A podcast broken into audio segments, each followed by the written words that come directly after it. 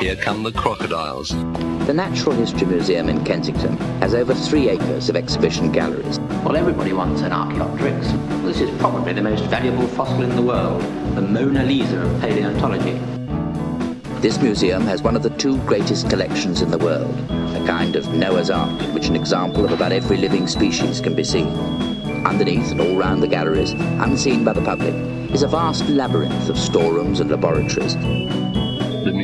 The museum is crawling with scientists. I don't know many of them very well. I don't understand a fraction of the work they do. We're friendly, I suppose, like um, North and South Vietnam.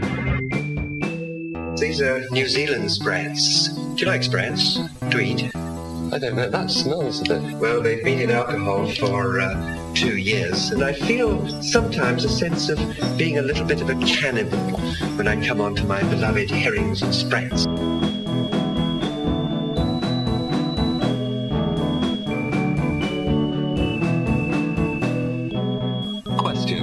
Question What's one of the most unnatural things in the Natural History Museum? Answer The dinosaur. It's made of plaster.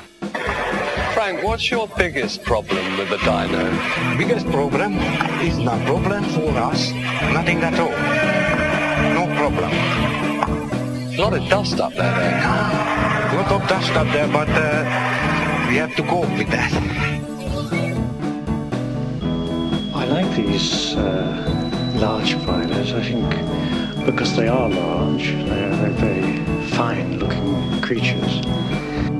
What do you think of scientists? Uh, they vary enormously. They can be the most pompous people you've ever met, and it can be very much a question of me, big informed scientific gentleman, you asking me little shopkeeper. Do you understand all these technical terms? Why did you come here? It's rather like the, the mecca of all taxidermists. I don't think a machine will ever be invented that you can put skins and skulls in one end and turn the handle and out come model animals. It's a hand job. You use your words very carefully.